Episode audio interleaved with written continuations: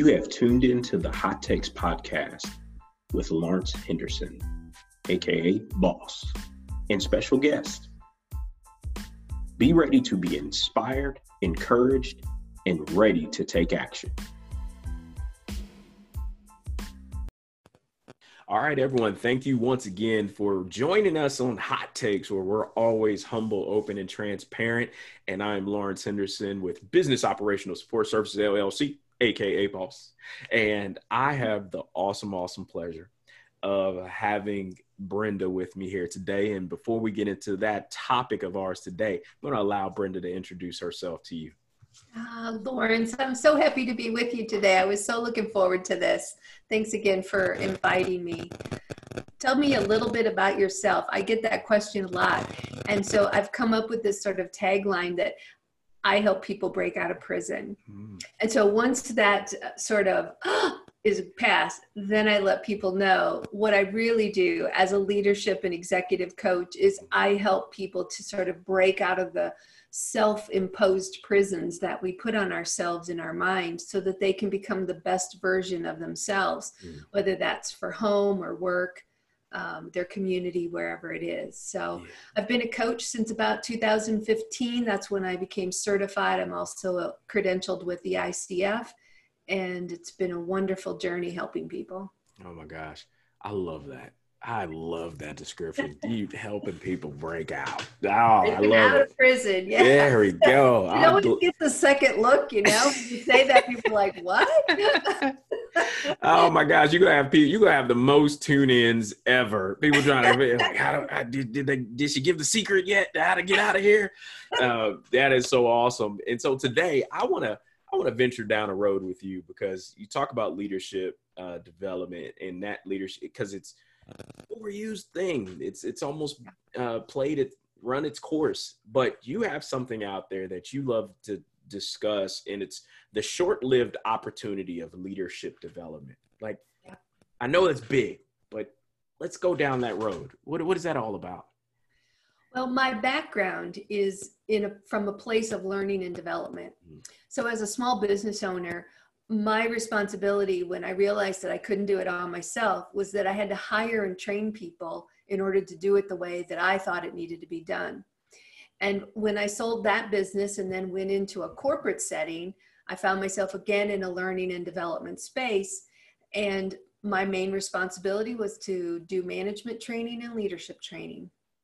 And so decades and decades and hundreds of hundreds and hundreds of leaders and managers where I come to my conclusion about this thing called leadership development or leadership training and the short livedness of it is if you can just think back to your own personal training of everything that you've ever gone through in your professional life you've gone to probably a time management class a delegation class uh, how to build a team and we're all fired up and we're ready to go and we've got our mm-hmm. skills and it's very tactical yep. And then we're faced with the moment where we have to actually put it into practice. And it's in that little space and time between what it is that we want to do hmm. and what actually happens when the event occurs. It's that little space and time there that yeah. a lot of our leadership development can actually uh, fall off. Yeah. And we end up reacting in a way that doesn't serve us well. Wow. There's a I'm sure it's on your shelf. Uh, it's uh, Pfeffer and Sutton, The Knowing Doing Gap. Um, and book read and written back in 2003. But that gap, that space between us knowing versus what we actually are about to do or going to do or thinking about doing, it, yeah. it's a small space. And I think for a lot of people, um, and everybody's a whole lot of people have knowledge. A whole lot of people have been educated They've yep. gone to trainings. They, like you said, I, I've been a time management workshop. They're checking all these boxes, but what are the behaviors? What behavior transaction did you make to do something different as a result of engaging in that? And not to me, what I hear you saying as a development person, that's really what this is a conversation about. And I think there's a level of sustainability that a lot of people haven't signed up for yeah. to develop into leadership. And so, what things are you seeing as important characteristics for someone who is going to take on the journey to get better at leadership? Yeah. So, um, one of the soft spots that I have in my coaching practice is particularly for emerging or young female leaders who mm. are coming into into their own. You know, they have done all the things, like you just said. They've checked all the boxes. They've got their degrees. They've got their experiences, and now they're ready to step into the arena of actually leading teams or being the manager of managers or something bigger. And oftentimes, what will trip them up is their own mind and it's their own selves.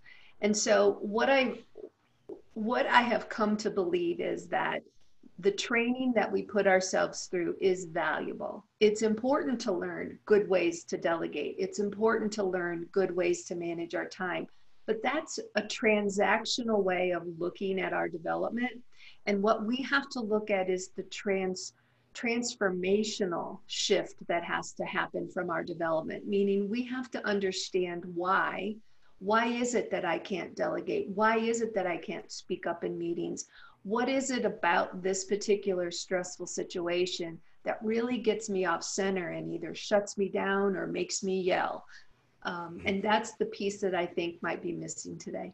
Wow, wow, and I and I think it's it's the understanding, right? And I and in uh, another one topic that's I think overly saturated this environment, particularly in what we're sitting in today with the COVID nineteen uh, mm. pandemic, is this this idea and concept of emotional intelligence, and people I believe they talk in macro when it comes to the EQ side of this, but really beginning to break down the tenets inside of emotional intelligence. And what you just alluded to is a little is that self-awareness and that self-management portion of emotional intelligence. And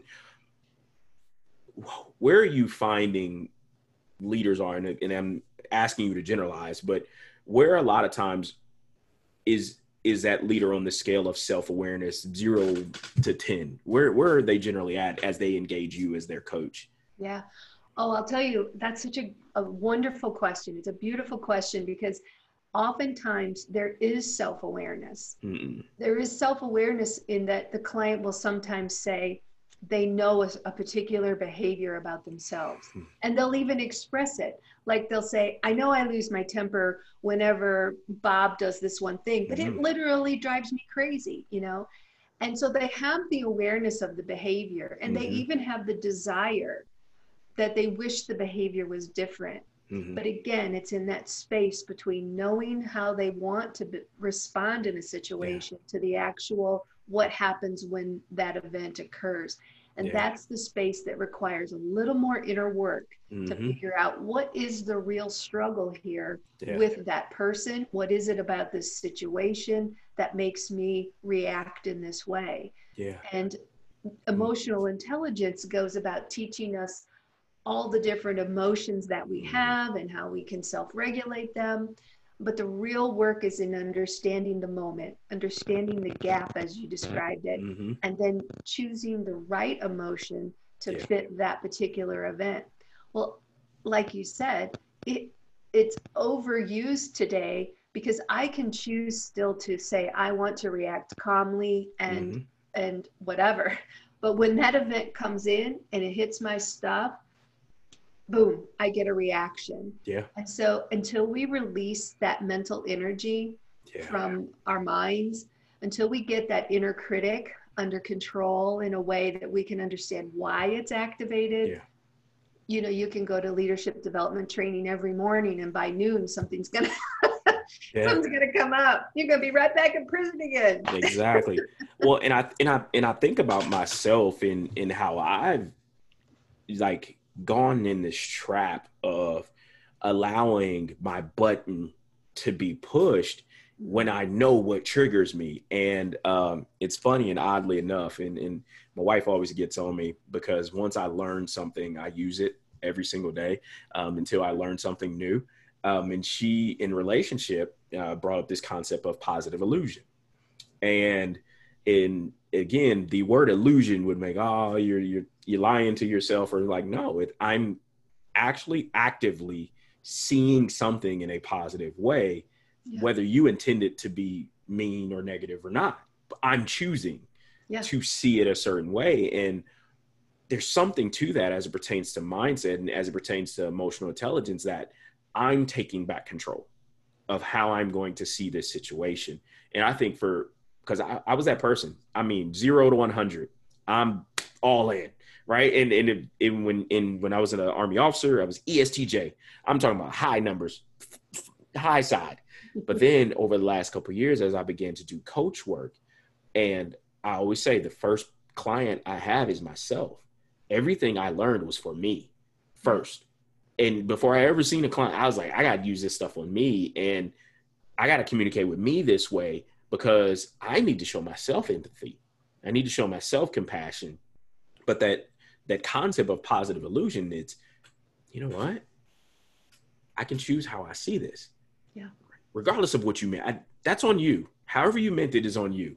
But how I'm going to receive it, how I'm going to interpret it on my end, so that it's healthy for me in the way that I react, I'm going to Stephen Covey assume the best until yeah. proven wrong, right? Yeah. And, and for you in your work as a coach, when do you see people kind of turn the corner and that the light bulbs begin to go off? There's a couple of um, aha moments that come that just came to mind as you were saying this, and and I'm not saying this is what happens all the time, but this is what came up when you when you asked this question, is when the client finally gets to the point where they begin to realize that they have an inner world and an outer world, and that the outer world has absolutely nothing to do with them. That everything that happens in front of them, every interaction that they have with every person that they meet, is a result of everything that's happened to that person prior to this particular event. And so it's when they can get that clear in their minds that this has nothing to do with me, that these events are in some ways almost neutral, mm. And that my attitude towards it is what assigns this energy that I give it. So that energy can be very catabolic, where it's deconstructive and it takes away and it constricts and it makes us stressful, or it can be more anabolic, where we eventually can get to the place where it's a win-win mm-hmm. where we can actually observe what someone else is saying and doing and receive it as you described it in a way that we can say back to the situation how can i make this the highest for you and i at this moment mm-hmm. um, and and it's in that realization that it isn't about them that i oftentimes uh, i get silence and that's when i know it's happening mm. the client will just get silent and you can see them reflecting and the wheels are turning and then they begin to realize you're right this doesn't have anything to do with me wow yeah. I, I think that's so powerful is that that moment of clarity right? And it's almost like man. And and two things can happen right? And, and when they're in that mode and they're they can either go start beating themselves up like why did i let that last so long? Or the freeing moment of oh you yeah. mean i don't have i don't i don't have to go there again? I'm not responsible for everybody's feelings and, oh, and everybody's actions and they're not all trying to get me and sometimes we forget you know yeah because something else will happen that triggers those yeah. same same emotions and the the mental energies we re- need to release yeah. are mental energies we've stored inside us mm-hmm. from the beginning of our lives yeah. and they just stay there and, and so eventually it gets thinned out mm-hmm. and you mm-hmm. get less and less reactive and you can be more responsive yeah um, but it, it takes a bit of inner work and it takes mm-hmm. a bit of acknowledgement but once there's that moment of getting it mm-hmm. then it makes it easier yeah, and I and I love the work that uh, me and you are both, you know, IPEC trained coaches and uh, doing that ener- energy leadership work. And and uh, I would tell you again, the energy leadership uh, index assessment that I did for myself was was so freeing into that that how I process information and the just a level. I'm still a, still three six um, which for most folks, I I, uh, I lead first. I win, and I hope you want to win too. Um, I I am full in, and my numbers are actually even bigger now. Um, but I can transition so much better now because I have that mindset that hey, I'm not going to take charge of how somebody's going to feel.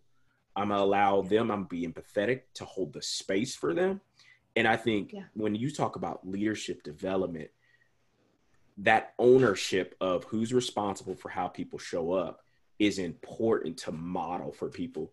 And so, as you work with different leaders, how much of what they're experiencing has had really nothing to do with them individually, but just how much they absorbed from other people? Yeah. Um, so I'm trying to think that through a little bit, and I think that is where leaders can get into trouble sometimes, mm-hmm. is where they take on the energy, so to speak, or mm-hmm. the attitude or um, the momentum that they get from from those around them, um, and that that's not necessarily a good place to be, mm-hmm. um, because oftentimes you'll get into values conflicts when you do that. And I know you do a lot of values works. Mm-hmm. Um, you get into a lot of assumptions when you put yourself in that space. And so ha- having this inner knowing of of what your values are and what you stand for and and that not everything that occurs in the world is around you and is about you helps you to stay more objective when things around you may turn chaotic and as a leader they're probably going to at some point every day turn a little bit chaotic somebody's going to bring you a problem some a problem is going to spring up that you weren't expecting but if you can stay centered in what's really true for you and release the mental energy that gets us to react to situations. Um, and you know, that mental energy gets trapped inside of us because when we experience something we don't like, we just hold on to it because we don't want to experience it. Mm-hmm. Um, and the, thing that I sort of I've heard other people say is, you know, when you're driving down the road and you come across the skunk that's been killed in the road, you wouldn't trap the smell of that skunk, put it in a jar and take it home with you so that you never ever forget what a skunk smells like so you never ever have to experience it again. Yeah. That's literally what we do with bad experiences or wow. experiences or you know, is we hold on to them so that yeah. we never ever forget. Yeah. So it never happens again. And that's what has to get released so that yeah. we can remain objective and really find fulfillment at work. Yeah. Wow. And wow. So so the reason why I'm going there cuz so you you identified I do some values work but I also as of late have been uh, approaching the topic of unconscious bias as well and yeah. This the inner storyteller that we we hold on to. And, and we we also know them as gremlins um, yes. in those blind spots that man the notion that th- we hold on to traumatic things. And we could tell a story a million times and not ever get to the point where we're at oh man i trapped the smell. And i keep bringing the smell with me everywhere. Everywhere that, i go in every interaction in every inter- and like and that's why people are giving me the stinky face that's right. because they smell it they see it they're feeling it along with me and and again, it's those unconscious things that if they aren't addressed can eat away at us and people can feel it and we could project it. Um, and, I, and I like to call them uh, people's life and life hurt, work hurt, and all those other things. And as leaders, you have to understand people are going to come with their own versions of it. But yeah. what you can't do is just, I mean, I love that. You can't bottle the stench don't bottle the stench. And I think that's the old definition of empathy is that I need to be able to put myself in your shoes. Yeah. Right. And that, that was the definition that I got told, it got told for years. But you're able to walk a mile in their shoes. Like, I don't like their shoes, first of all. But then to me, I degrade that experience that they had. And for me, I need to understand more than anything why it's that big of a thing for them. And once I understand, then I okay, I could be in position to then hold space for them individually in an authentic way so they know I see them, I hear them, and I value them. And I think that's the part of empathy where leaders really need to come up on. And so as you do your work and what's people are listening, why choose Brenda to partner with? Yeah. Well, uh, particularly in the arena of leadership and business, um, and again, that little soft spot for me for female leaders, I think one of the reasons why people would want to call and work with Brenda is because she's been there. Mm. I've sat there. I've been burned out twice. I'm a slow learner, Lawrence. twice it happened. And I, you know, and I thought that it was everything outside of me that was causing me stress. Yeah. And if I could just break free of that, uh, life would be wonderful. I realized that the validation that I was seeking in order to make myself feel worthy um, really was, quite frankly, seeking validation from a person that wasn't even alive anymore. Mm. And as ridiculous as that sounds, that's the kind of thing, the kind of work that we can do. Because it doesn't really matter if we find out where the pain came from and all. Mm-hmm. That's therapy. I'm not a therapist, yeah. I'm a coach. And I'm with you right here in the present to mm-hmm. say, what is it that's getting in the way? What's causing the struggle to keep you from doing the things that you want to do? And how do we fill that gap in with your inner knowing that you are worthy and you are capable and that it's all going to it's all going to work out now don't misunderstand me when i say it's all going to work out that that means that everybody's going to be wonderful. You're going to succumb to everybody's bad behaviors and just accept it and swallow it and it's all over. That is not the case. The world isn't going to be perfect. It's not going to be just. There's going to be bad things happen. You're going to have pain. But what you're not going to do is bottle it and carry it with you uh, for all of your life and have it get in the way of you enjoying the next moment that's in front of you because you're holding on to a painful moment that occurred in the past. And I think that's the benefit of coaching and and, yeah. um, and the energy work and all of that. I yeah. think is is why people would call and work with me. I love it. I absolutely love it. I love it, love it, love it. So they need to be able to find you. Yeah. So how how do they find you? Yeah, well, I have a website, brendabairdcoaching.com, and you can reach me through that website. That's probably the easiest. There's a way for you to send me an email there, there's a way to book time on my calendar, learn a little bit more about me. And then you can also follow me on Instagram and Facebook, and that's at Brenda Baird Coaching. So, yeah. Brenda, thank you so much for spending time with me today and sharing uh, your goodness with the world. Oh, you too. I'm glad we put a time limit on it because I think you and I could probably talk about this forever. I, I, was just thinking, I was like, Brenda's coming back on. We, we got to talk, we got to go deeper into this. We, we're going to talk more. So, hey, stay tuned for more with Brenda. Thank you, Lawrence. Thank you. Thank you for tuning in to today's episode. And remember, actions over ideas always win. Be on the lookout for more episodes coming soon.